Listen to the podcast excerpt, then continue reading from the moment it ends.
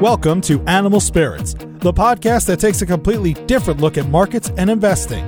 Hosted by Michael Batnick and Ben Carlson, two guys who study the markets as a passion and invest for all the right reasons. Michael Batnick and Ben Carlson work for Ritholtz Wealth Management. All opinions expressed by Michael and Ben or any podcast guests are solely their own opinions and do not reflect the opinion of Ritholtz Wealth Management. This podcast is for informational purposes only and should not be relied upon for investment decisions. Clients of Ritholtz Wealth Management may maintain positions in the securities discussed in this podcast. Welcome to Animal Spirits with Michael and Ben. We are looking at a chart on the left hand side, it says go passive versus active. And on the bottom, otherwise known as the x axis, it says 25th to 75th percentile of returns. And it shows the variance of different asset classes. And this is David Swensen's advice. And it starts from US bonds to US equities to hedge funds to buyouts to venture. And the, the point of the chart, and that was that was very wordy. We'll we'll include this in the show notes. Is for bonds you go passive, for equities you go a little bit more active, and on the bottom, all the way on the bottom, you got you get the venture capital. So speaking of going active with venture capital, Morgan, what do you think of this this chart? My first reaction when I saw this was shouldn't it be the opposite actually? Like if there's a huge dispersion in venture capital returns where some funds knock it out of the park and then a bunch of funds don't do that well isn't that when you want to index isn't that when you want to own as many firms as you can but then i think i think more the point of this chart that i think Swensen was probably trying to make is um, a lot of those top firms most of the top firms and most of the gains in venture and private equity accrue to kind of the same firms year after year cycle after cycle and a lot of those firms they won't they won't let you invest in them no matter who you are. So it's it's it's one thing to say, oh, you should index, you should own every venture capital firm out there to spread out to, to make sure that you're you're owning one of the winners.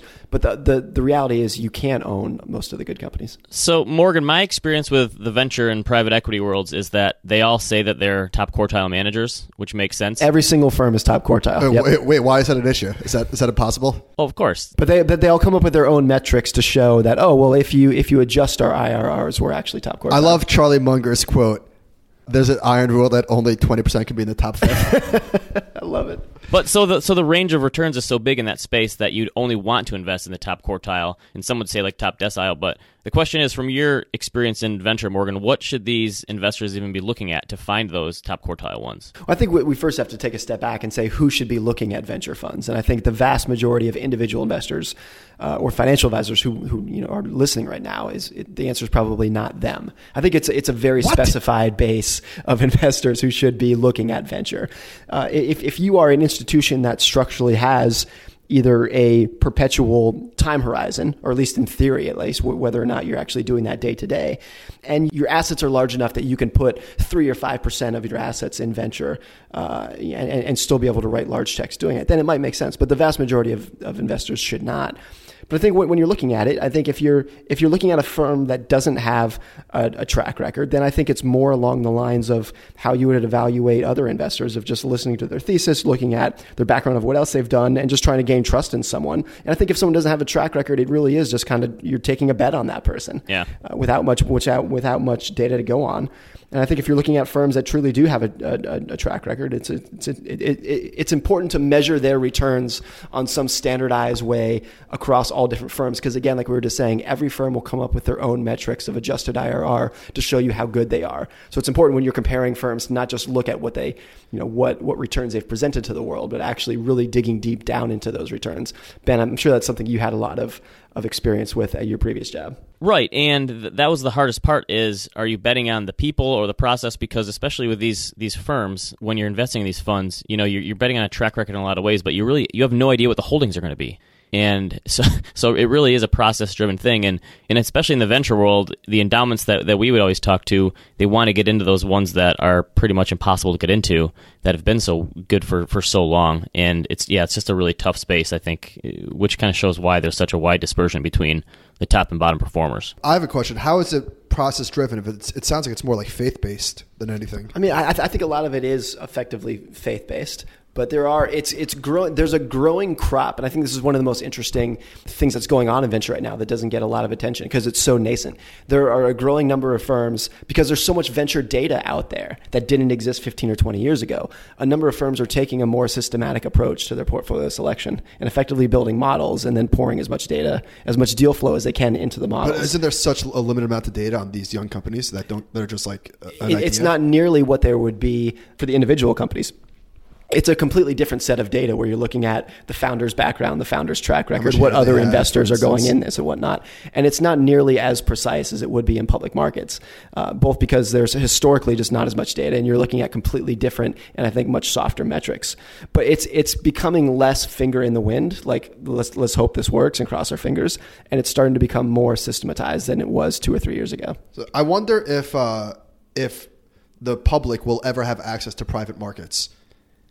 Isn't that an oxymoron? Like, yeah, I guess so. But like, th- I mean, th- this this this can't be indexed. I mean, I'm sure there's there's going to be plenty of ETFs in the coming years that will be like private equity like returns or private equity like investments, and, and I'm sure people will try to do the, the VC thing too eventually, just to try to, like you said, Morgan, in a quantitative way. Yeah. maybe it'll be Well, micro cap that's like stocks or yeah, some- microcaps. Well, I mean, what's interesting too is that in the last couple of years, you had firms like Fidelity that started investing in Uber and some other big, you know, quote unquote startups. I think that's an interesting thing too. If you have if you have mom and pop investment firms like in mutual funds that start writing checks to private companies, it blurs a line between public and private in a way that makes sense because there's so many huge mega companies like Uber and Lyft and Airbnb and Palantir that in any other era would have been uh, would have been public companies. And just the, the fact that they're quote unquote private, I think there's still a lot of capital that mom and pop investors could be have access to to invest in. it Those sounds like you're talking about all the cash on the sidelines. a lot of cash on the sidelines, more buyers and sellers. So speaking of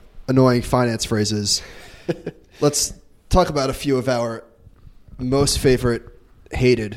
I don't know what the correct terminology is, but there's a lot of things that you hear that just either don't make sense or rub you the wrong way. A lot of uh, things that you hear pundits say or people write about or tweet about. And the two that I chose, and it's hard to really pick two because there's literally hundreds. One is Druck says, as if Druckenmiller, Stanley Druckenmiller, is infallible.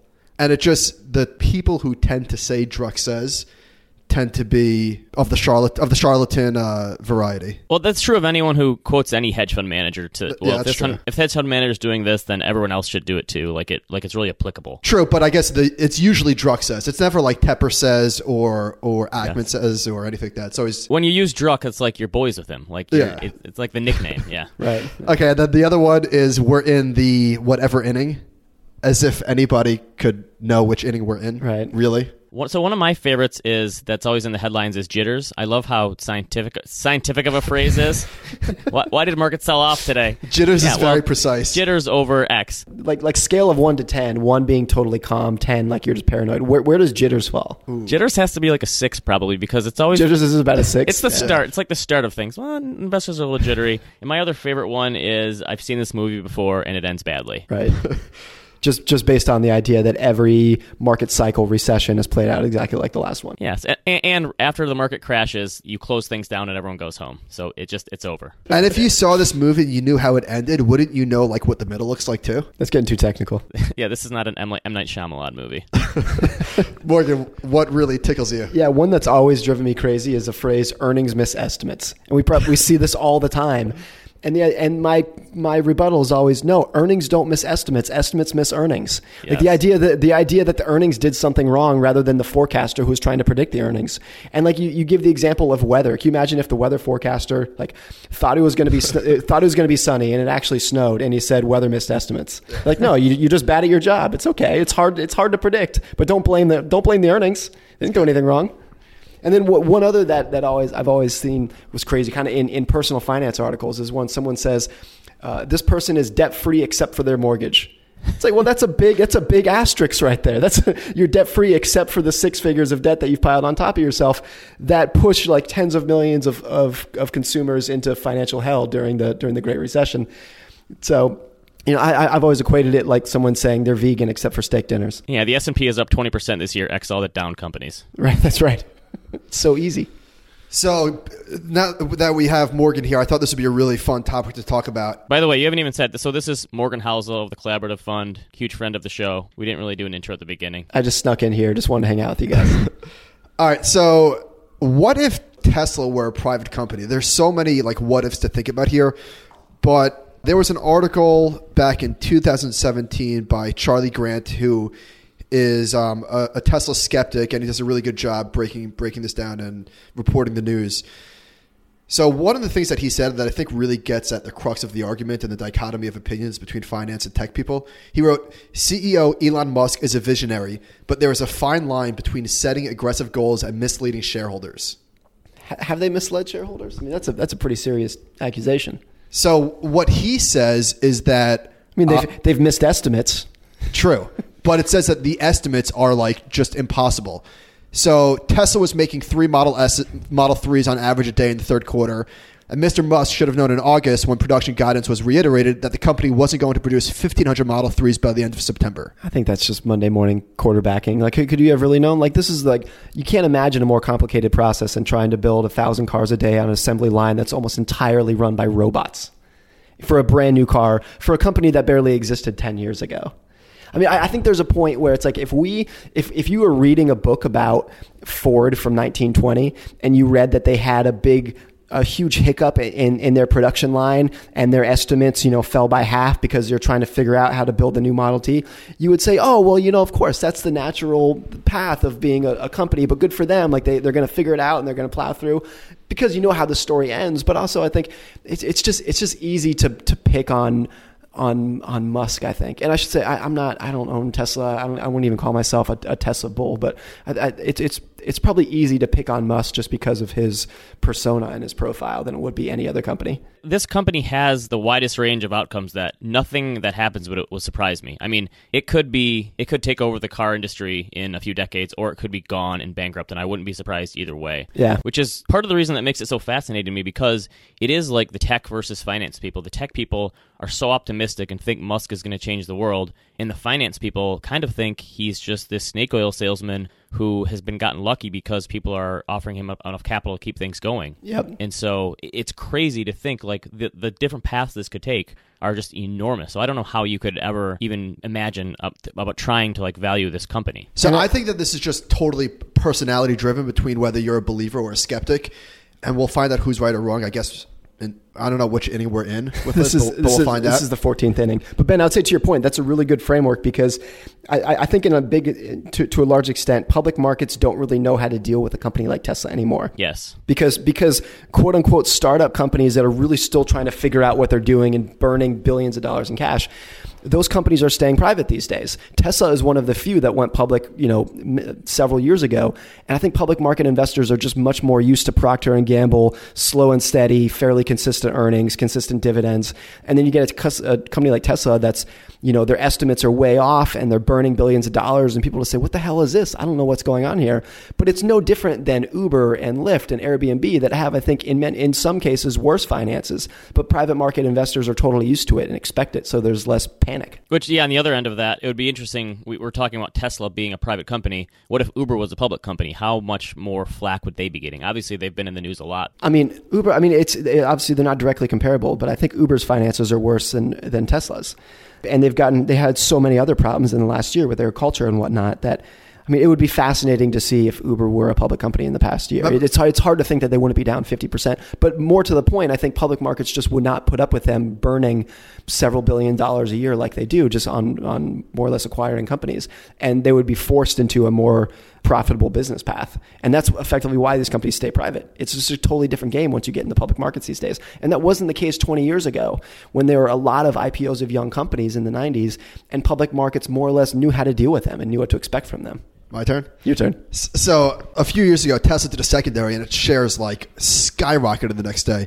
I wonder what would happen if if Tesla had access to private markets. Like, what would their investors be?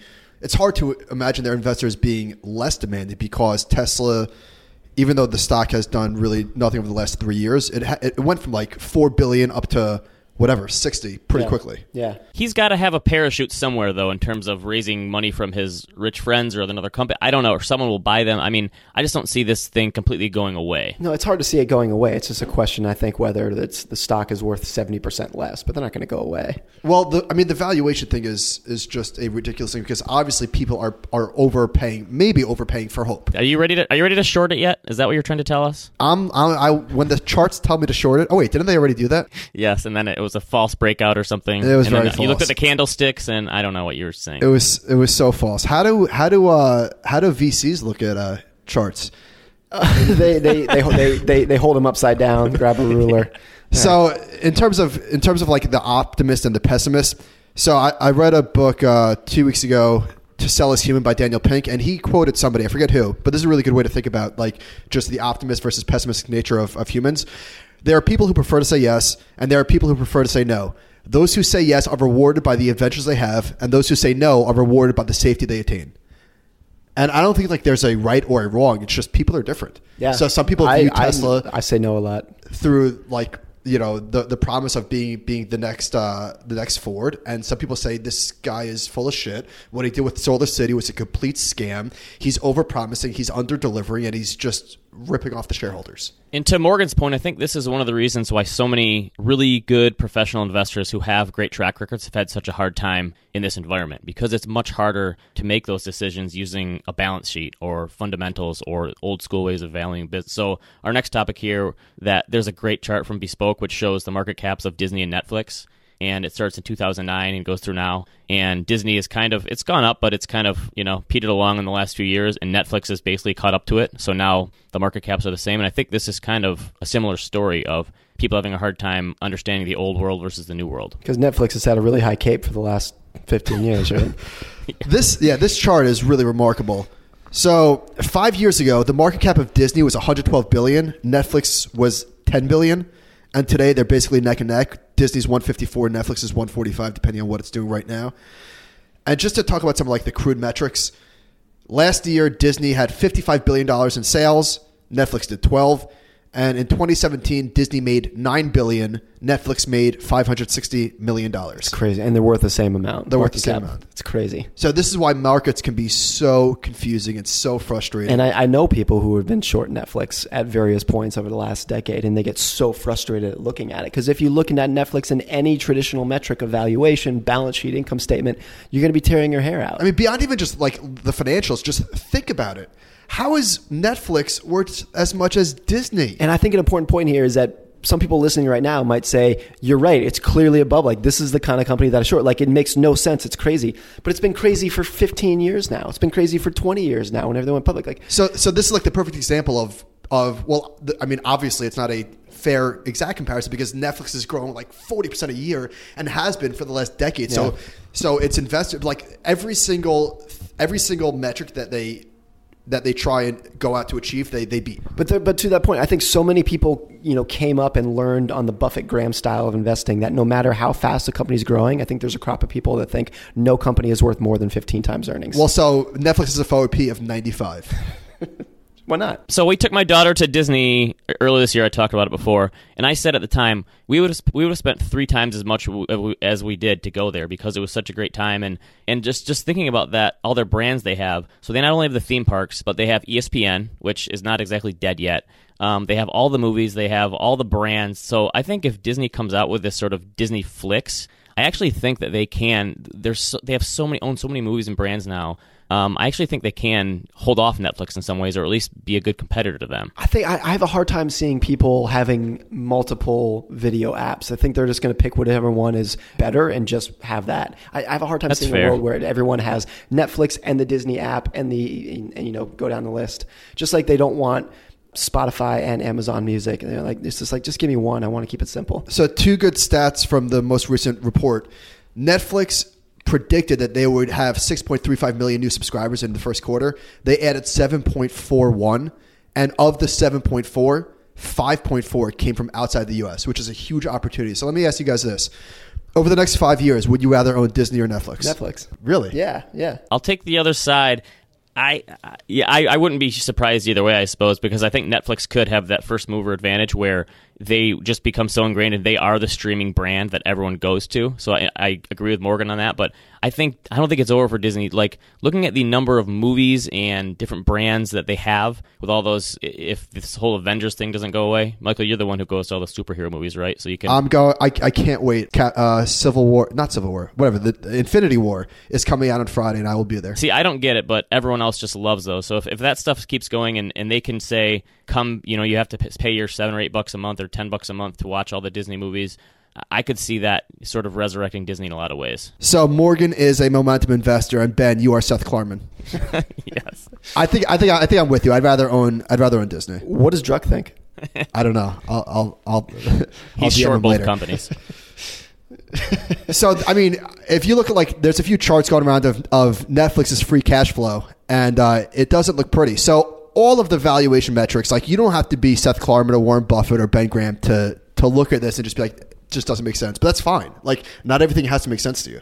I mean, I, I, I- there's so many things in investing that don't make a lot of sense. It's just like the the idea that every uh, that every company should be able to back into your discounted cash flow model just relies on the assumption that that's what other investors who are going to ultimately be price setters agree on. It's- It's just not how markets work. And then, and I, I don't know, man. I, can- th- I think the market's getting this one wrong.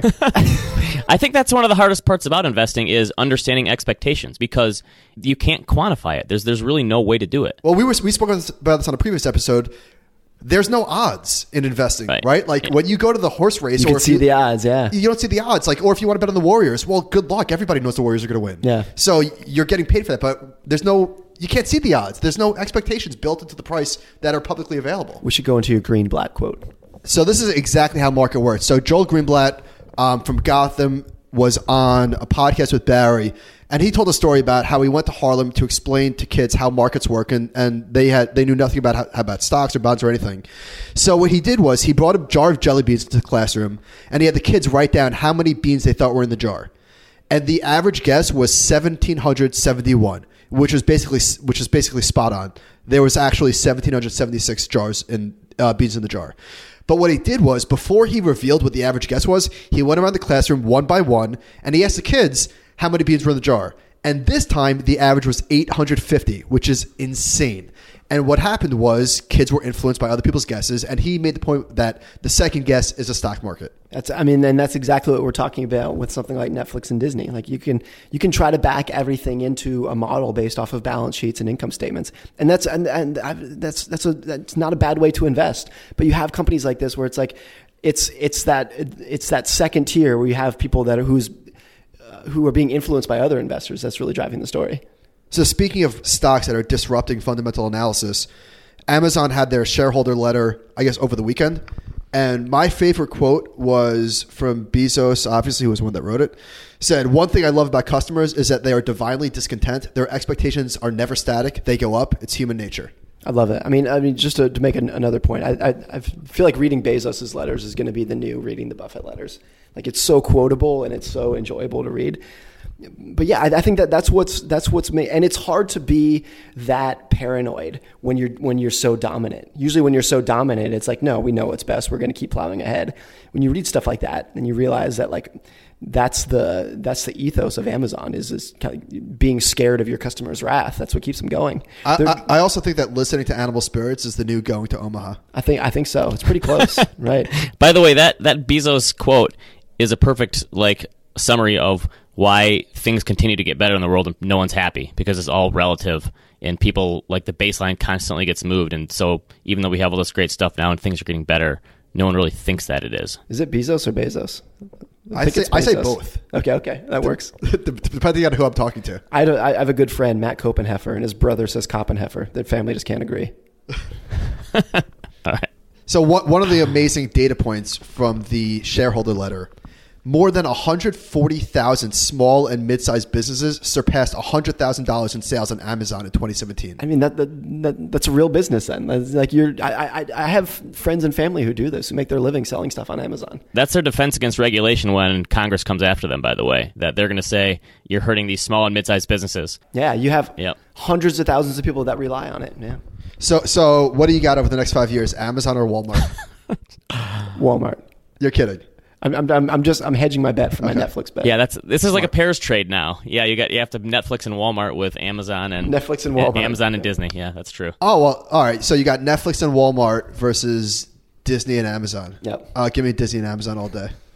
Either way, I'm going to be subscribed to all of their streaming services because I watch so much TV. So I don't really care. I'll be watching whatever they put out either way. I, I I have Netflix for video, but I, I use Amazon for music. I'm going to go long whichever one Michael Shorts. Ooh, harsh but fair. All right. So there was this there was an article in CNBC last week about Chris Bosh, who was a former NBA player, and it was, it was kind of uh, nice, refreshing to hear his honesty. He's made hundreds of millions of dollars, and the headline was, you know, I've made millions, but I know nothing about money. So I, I think that a lot of people who have who are wealthy have a hard time admitting this. So what I wanted to ask you guys when I, when I saw this was how would you go about explaining the concept of money management to someone who is extremely wealthy but admits I have no idea what I'm doing with my money? Well, you start with diamonds, physical diamonds.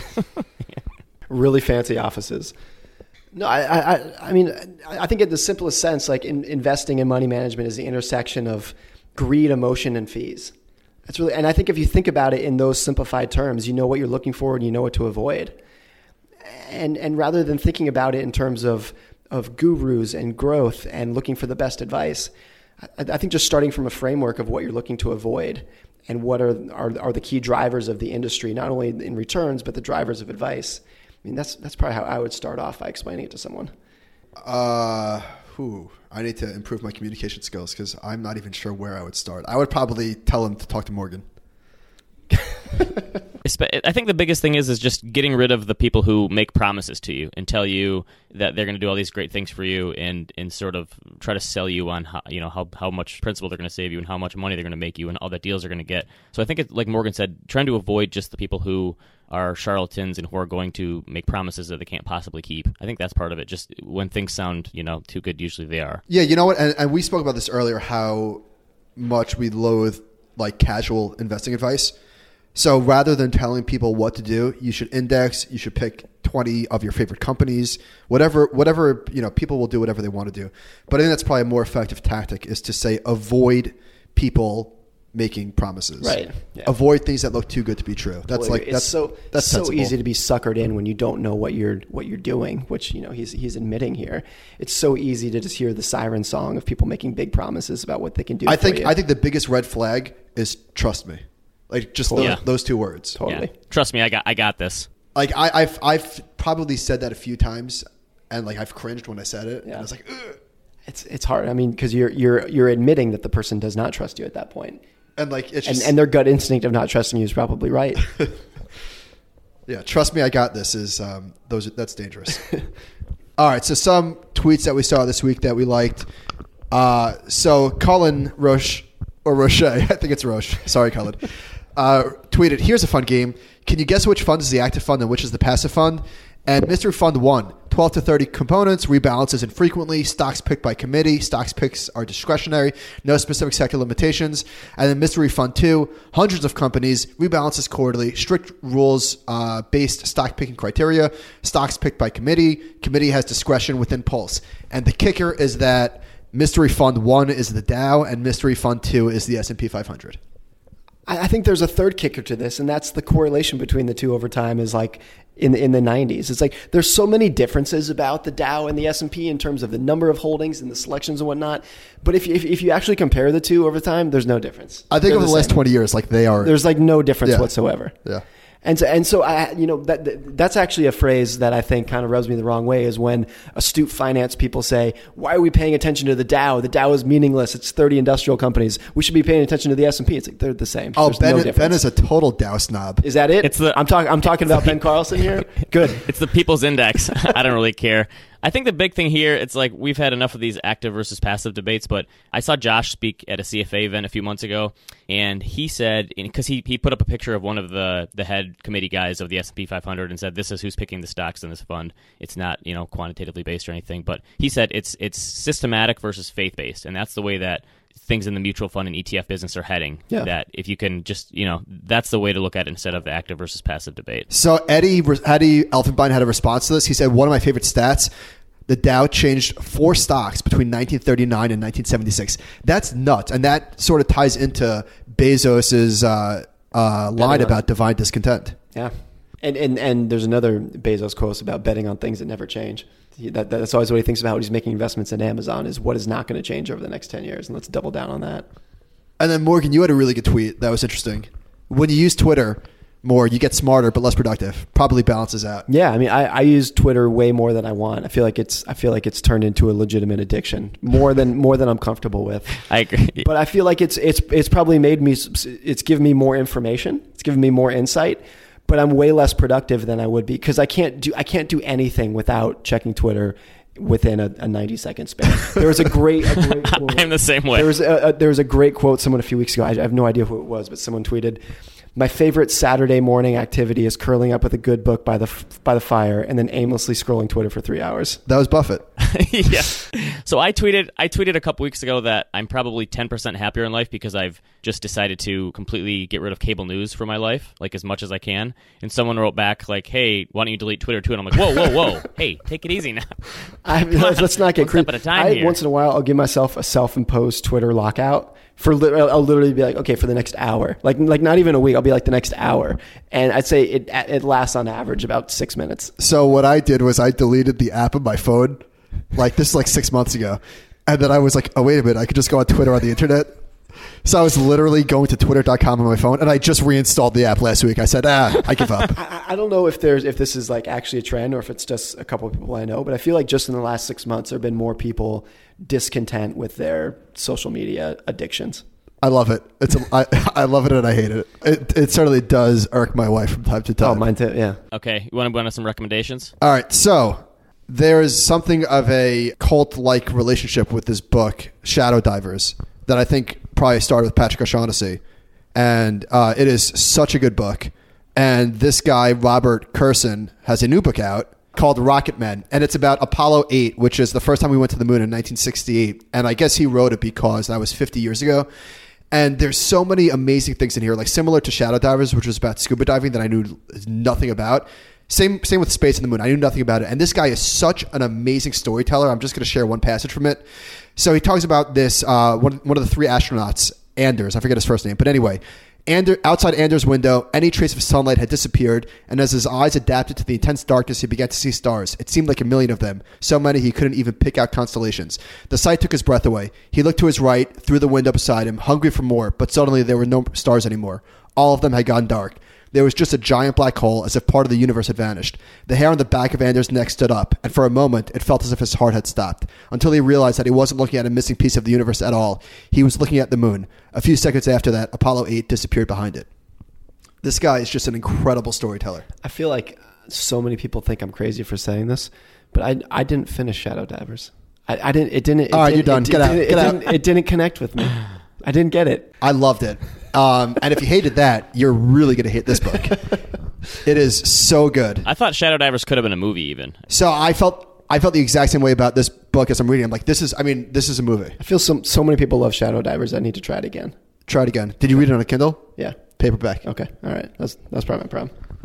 Okay, and then also uh, To Sell Is Human, which I mentioned earlier by Daniel Pink, was really, really good. And an old book, uh, old-ish, I think it was from the late 80s, Innumeracy, Mathematical Literacy and Its Consequences by John Allen Paulos. So he just puts um, so many things into pers- pers- perspective that you really never thought about. So, for instance, he said terrorist kidnapping and cyanide poisonings are given monumental coverage with the profiles of the distraught families. Yet the number of deaths due to smoking is roughly the equivalent of three fully loaded jumbo jets crashing each and every day of the year. I mean, it's like Stalin's quote: "One million deaths is is a statistic.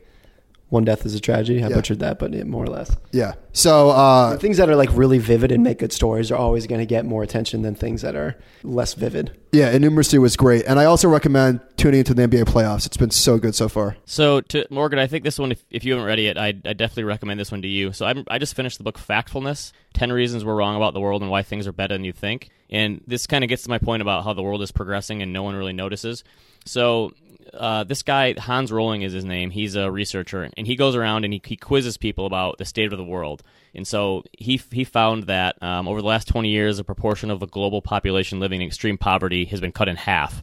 But the people that he polls around the world, only 10% of them know this. So he asks them, has has global poverty gotten worse? Has it stayed the same, or has it been cut in half? And only 10% of the people actually guess that it's been cut in half. Um, and so some of the stats from this book I thought were interesting. So he said 200, 200 years ago, 85% of the world population lived in extreme poverty. And this, this one kind of blew my mind. By the year 1800, all the people who had born, been born up to that point, half of them had died during childhood. So half of all babies born up until 1800 had died during childhood. That's incredible. Yeah, so so he was saying the average lifespan then was 30 because half the people died when they were in childhood and half of them died between 50 and 70. So Yeah. this is a really good book just to sort of turn your, your mind around on the, the, the sort of negativity that, that pervades everything that we uh, read these days. That's interesting. I, I think to that point, though, I think for a lot of this stuff, it's that stuff getting better happens so slow that you don't notice it. But something like a child dying or half of children dying is is so in your face and unavoidable that that's what you're going to focus on, even when the gains are are stronger and more powerful over time. But if they're taking place over a 30 year period, no one's going to pay attention to it. in in the Daniel Pink book, he referenced a study. Um, there, somebody suggested, like, what if newspapers were only published every fifty years? We like, Ah, you know, that's a good obviously not realistic, but just just making the point that, like, to your point, Do, we- do, do we still get Twitter? We still get Twitter. Okay. but like, okay. like, what would be in the headlines? It wouldn't be. Uh, it wouldn't be. You know, tragedies. I'm sure there would be a few of them, but it would be like, look at all the of the amazing things that human uh, humans have done. what would be the headlines of the last 50 years? You would, we would just talk about, well, I mean, there, that's- there'd be a lot of bad things in there if it's just the last 50 years we talk about. They'd probably be all about Trump, and then there would be like the moon landing in the bottom corner. Yeah. so so per Michael, we talked about this last week about the fact like what could cause the future to be better than we think. In his, he had a great quote in this book. He said there's five billion potential consumers out there who are just reaching maybe middle class status, and these people are going to want to buy things. So that's like the huge potential for the world in the coming Yeah, decades that- is that- is That's priced in. Everyone. priced in. all right, everyone becoming a consumer. Yeah, that's good. I buy it. All right, any recommendations from you, Morgan? Uh, no, I, I, I didn't come prepared, but I know there's some more on the list here that I that I'm familiar with and I endorse. Okay, I would also say we, my wife and I finished the marvelous Mrs. Maisel, which I think was a another recommendation from you, Michael. So I've just been following your TV recommendations lately.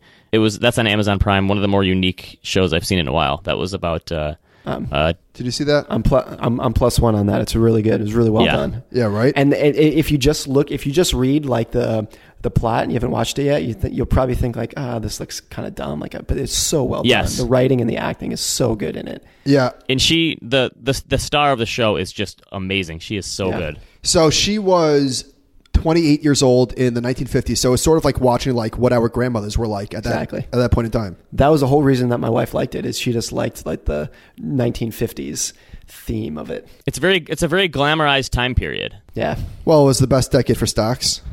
that was the whole point of the show. That's the basis of the show. All right, is there is there anything else from you, uh, Ben? Do we have anything else for Morgan? Nope, that's it for me. I think our one rec- how about our one recommendation can be come see Morgan in June at our EBI conference in uh, Dana Point, California. June 24th to 26th. Tickets are available at theaters near you. All right, thanks for listening. Um, you can email us at animalspiritspod at gmail.com. We will see you next week.